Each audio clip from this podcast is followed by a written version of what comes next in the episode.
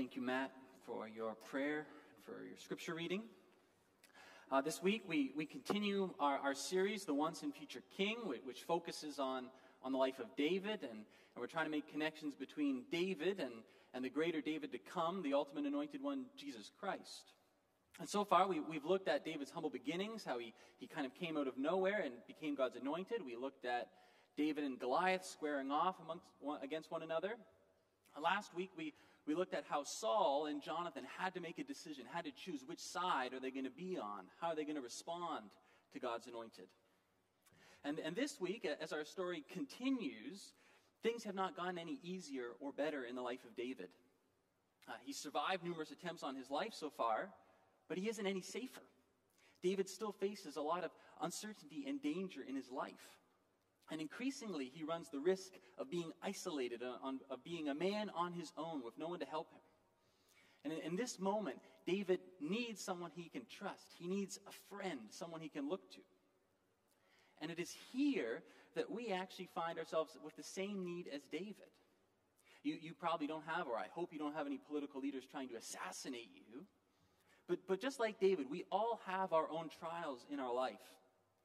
And just like David, we can't manage our lives completely alone, completely isolated by ourselves. We need help. We need authentic friendships. We need a true friend. And so today, as we look at our story, we're going to focus in, we're going to zone in on friendship. And we're going to look at three points. We're going to look at the need for friendship, we're going to look at the heart of friendship, and the end of friendship. The need, the heart, and the end. Uh, up to this point in the story, David has been growing in prominence. People are, he's becoming more popular with the people. And King Saul increasingly feels threatened by David, and, and he's desperate to cling on to his throne and power for himself and for his family. And David has survived at least six different assassination attempts up to this point. And, and here in, in our story, but leading up to this, he, he seeks out his friend Jonathan, Saul's own son. And, and he comes to Jonathan before our reading today and he says, Jonathan, why is your dad trying to kill me? Why is King Saul out to get me? And so Jonathan and David devise a plan. There's this feast that's coming up, and, and David would be expected to be there, but David won't go. Just Jonathan will. And, and at this feast, Jonathan's going to talk to his dad, and he's going to figure out why is Saul so upset with him? Is Saul still trying to kill David, or have things settled down? Is it safe for David to come back? And so they devise this plan where, where Jonathan will find out, and depending how it goes, he's going to shoot off these arrows as a, as a code message to David, give him a heads up of what to do. And, and so, woven throughout this passage, and this leads us to our first point, all throughout this story, this chapter, is the need for true friendship. That, that here, David needs a true friend. And we all need true friendship. Think about things from David's perspective for a moment. I mean, your life was just going on normally, it was good. And then, and then all of a sudden, one day, God's prophet Samuel shows up and he changes everything. You're anointed. And, and what for? You're not exactly quite sure at the time. And, and then there's this war against your old rivals, and, and your king says, I need a man to step up and fight Goliath. And you rise up to the occasion. You, with the Lord's help, fight Goliath and win. You marry his daughter. This is your king, this is your father in law, and you, you've done nothing but good towards him. You've done everything he's asked for and more. And what are you going to return? He's trying to kill you. David didn't ask for any of this. David doesn't deserve this hardship. And David doesn't understand why is this going on? Why is this happening to me? And, and, this moment in his life, David is incredibly vulnerable. Think about this. If the king is out to get you, his army's out to get you, he's willing to try to kill you in your home. You want to go to the pastor's house or a prophet's home? He's willing to try to kill you there. Where can you go to be safe?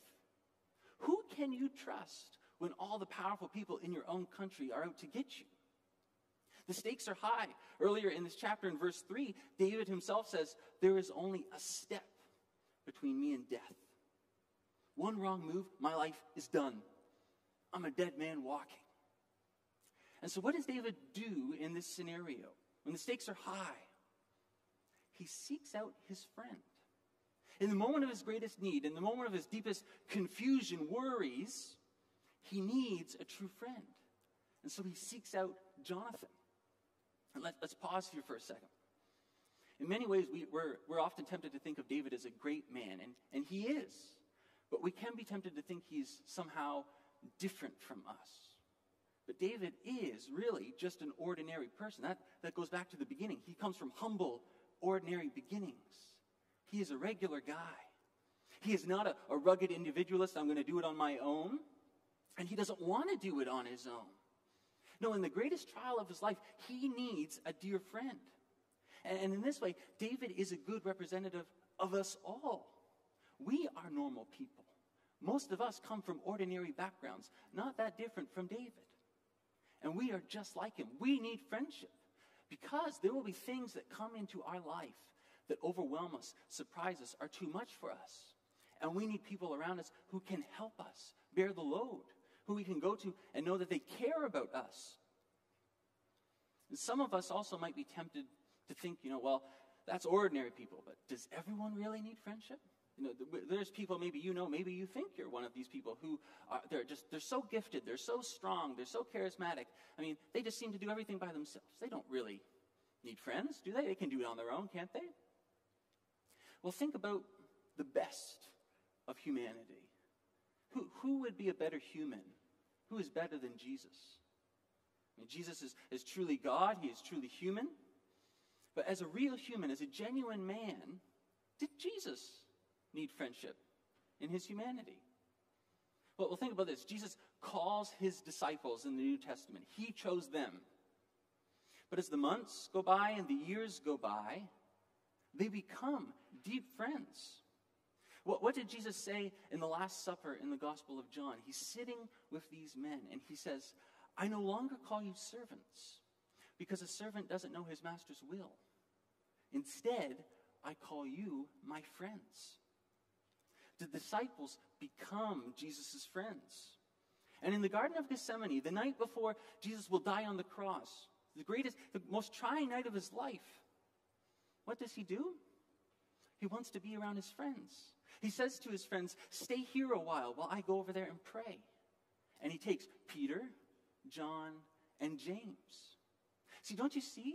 In his moment of greatest need, in the greatest trial of his life, what does Jesus do? He goes to his friends. In his humanity, Jesus needed friends, just like David, and just like we do.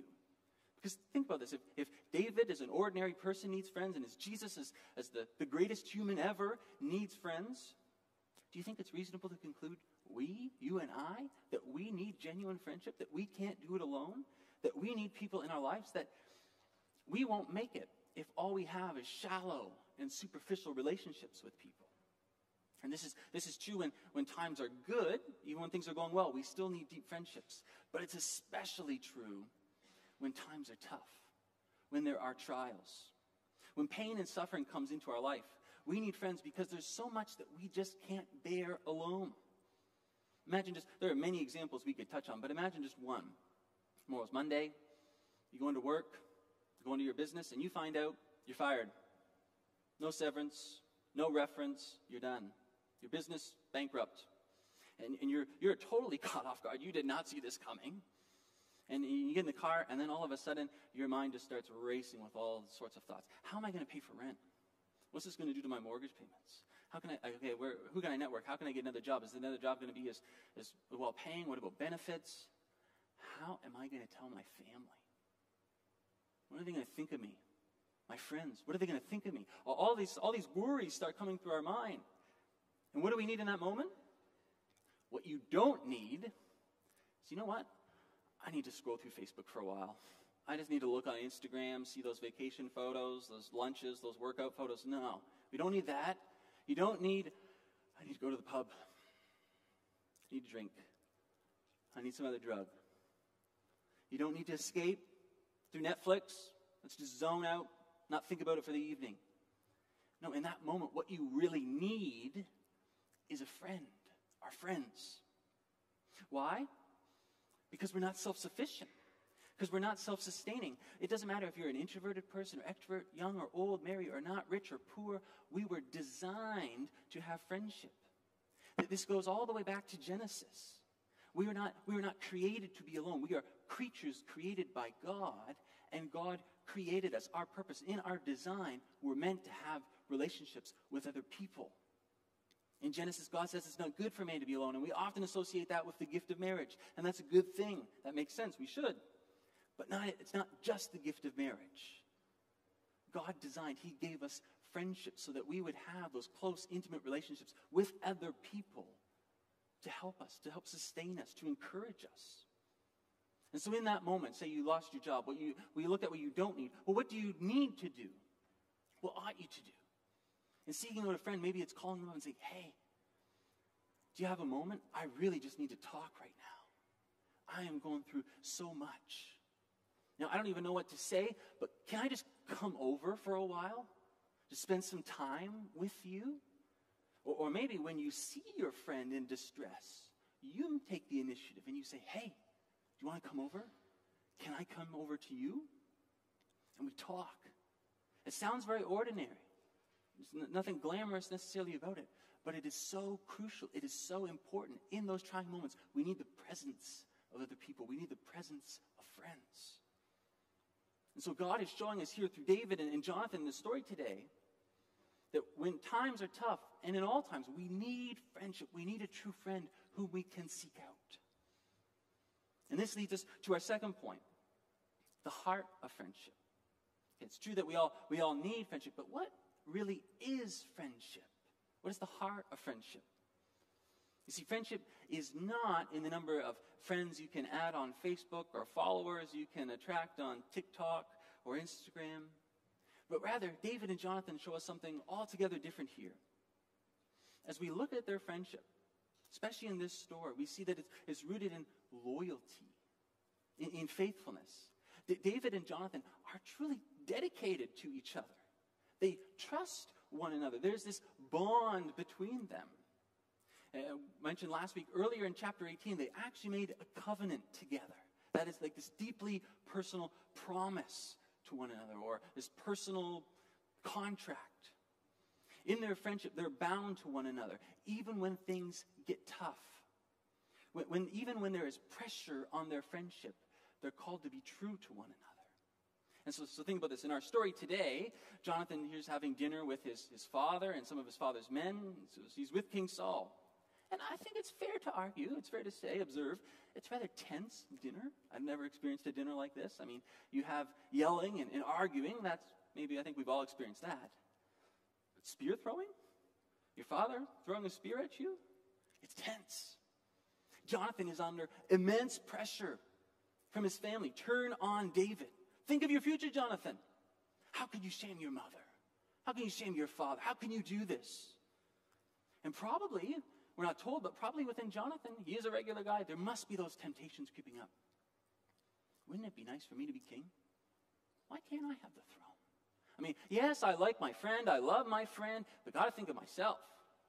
I'm not to be good, any good to anyone else if I don't take care of myself. And so there's this pressure to turn on David. But you see, even in adversity, even under pressure, friendship remains loyal. Because, because friendship is rooted in faithfulness or covenant and not primarily rooted in feelings. Friendship is more stable, it's steady. It does not turn on a dime when things get tough. It does not betray. It does not turn on each other for advancement or just to when to discard a friend when they're no longer useful to us. And so, kids, you're not in school anymore. I don't think you're in school anymore, but maybe think back to the school year or upcoming in September. You're on the playground and then other, you hear other kids and, and they start ripping into your friend. He's such a loser. She's so pathetic. What, what does a true friend do in that moment? A true friend doesn't jump in. No, a, a true friend stands up for your friends. You say, Well, no, you don't know what you're talking about. They're actually great. They're amazing. And you know what? You should just zip it. Or when you're at school and, and the friends start snickering to each other and, and, and gossiping, you know, he's still, I heard he still wets the bed. Did you hear? He said he loves his mom. True friends don't join in on the gossip. True friends don't use their friend for a cheap laugh, to look cool, No, true friends stand up for each other, even when it's not cool, even when it might be scary or it might cost us. That's what this loyalty, this faithfulness means. St. Augustine from, from the early church has this great line. He says, After all, if my friend was my friend when he was rich, but not my friend when he's poor, then it wasn't him that was my friend, but his money. What, what Augustine means is if that we're only friends with people because they offer us something in return, you know, they're my ticket into the cool kids. You know, if I'm friends with her, I bet you I can get that promotion. He has got a great investment fund. I want to be his friend. I want to get the inside scoop. Then we're never just we're never real friends. We're users. We're using friendship. We're perverting it and it becomes utilitarian and transactional. But true friendship remains loyal. It says, through thick and thin, I am sticking with you. I am on your side. You can trust me. But more than just that, true friendship is rooted in love. It's a loving covenant. Just before our, our reading in verse 17 today, it says, And Jonathan had David reaffirm his oath out of love for him, because he loved him as he loved himself. Both Jonathan and David have a genuine concern, a real concern for the well being of each other. You know, they're not, they're not jealous with each other. They're not harsh towards each other. They actually they honor and, and defend the person when they're not around. They, they trust, they hope. This loving one another as yourself actually brings to mind the words, the famous words from uh, 1 Corinthians 13 when the Apostle Paul writes Love is patient, love is kind. It does not envy, it does not boast, it is not proud. It does not dishonor others, it is not self seeking, it is not easily angered. It keeps no records of wrongs. Love does not delight in evil, but it rejoices with the truth. It always protects, always trusts, always hopes, always perseveres. Now, we often associate those verses with marriage, and that's a good thing. I'm not knocking that. But those verses equally apply to friendship. That is the, the type of love that should permeate through our friendships, that was God designed our friendships to show, to live by. And so, combined with this, this loyalty and this love, true friendship also shares in, in something else, something that, that unites these two people on a deeper level. Think about some of your own friendships for a moment. You know, all, all of our friends, um, in all of our friendships, do we not share in something that we, we enjoy together, we have in common? And most of us, on one level, maybe a first level, you know, it's often a hobby, a similar interest. So maybe you love fishing. You're an, out, you're an outdoorsman or an outdoorswoman. You, you love a particular kind of music. You like reading, movies, sports. You know, there are people, I'm not judging, it's just a mystery to me. There are people who can bond over golf. People will bond over anything. But the deepest friendships, the friendships with the strongest bond, share in something more than just a hobby than just interest. Those are good, but the deepest friendships share in something greater. They share in a common purpose, something that's, that's beyond ourselves, something that you can, a same aim, a same ultimate desire, this purpose that unites you in this cause. And what, one example of that is think of the series Band of Brothers. And if, if, you're not familiar with the series, it's this story of, of paratroopers in World War II. And, and they, they're fighting on D Day, and they fight these battles in France and Holland and in Germany. And you have these men from, from different parts of the country, different upbringings, very different personalities, and they are brought together. And they share in a common purpose, a purpose beyond themselves. And they're bound together. It creates, it forges this friendship. They have the same purpose. And in the same purpose, they make tremendous sacrifices for each other. They're loyal to each other. They love one another. It deepens and enriches everything. Well, think about Jonathan and David here. They're, they are both warriors, they're both soldiers. They both love their country. Is that all that they have in common? Is there something deeper that they share, a common purpose? I think it's, it's evident thus far that, that both men share a love for God, a concern for his kingdom, for God's will. That is the deeper knit between David and Jonathan. That bounds them together. And as, as believers, as Christians, if you think in your own friendships, there are many great hobbies we share with each other. And every friendship's a little bit different in the things we share. And we change.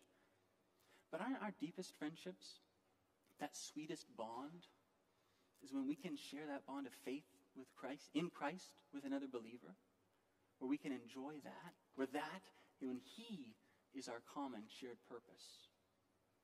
And so we see that the shared purpose, and combined with this love and loyalty, it can unite friends in a way that's really hard to describe with words. But that is what true, that is friendship consists of. That is the heart of friendship. And this leads to our, our third and final point the end of friendship. The end of friendship. You see, the, the friendship of, of David and Jonathan should inspire us. I mean, which one of us would not want to be a friend like David or a friend like Jonathan? And which one of us wouldn't want to have a friend like David and Jonathan in our lives? To have a friend who's truly loyal, even when we offer them nothing, even when we've messed up.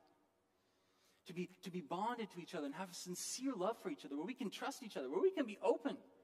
Open and honest. We don't have to pretend, we don't have to hide. They know us, we know them. A friend where you deeply care for each other, that you can't imagine your life without them, where you're, where you're both on the same path. You have that same purpose. You click on that deeper level. Well, how, how is that possible? What friendship does that point to? Well, it's made possible by a greater friend. For, for both Jonathan and David point towards the greatest and truest friend of all Jesus Christ, Jesus of Nazareth.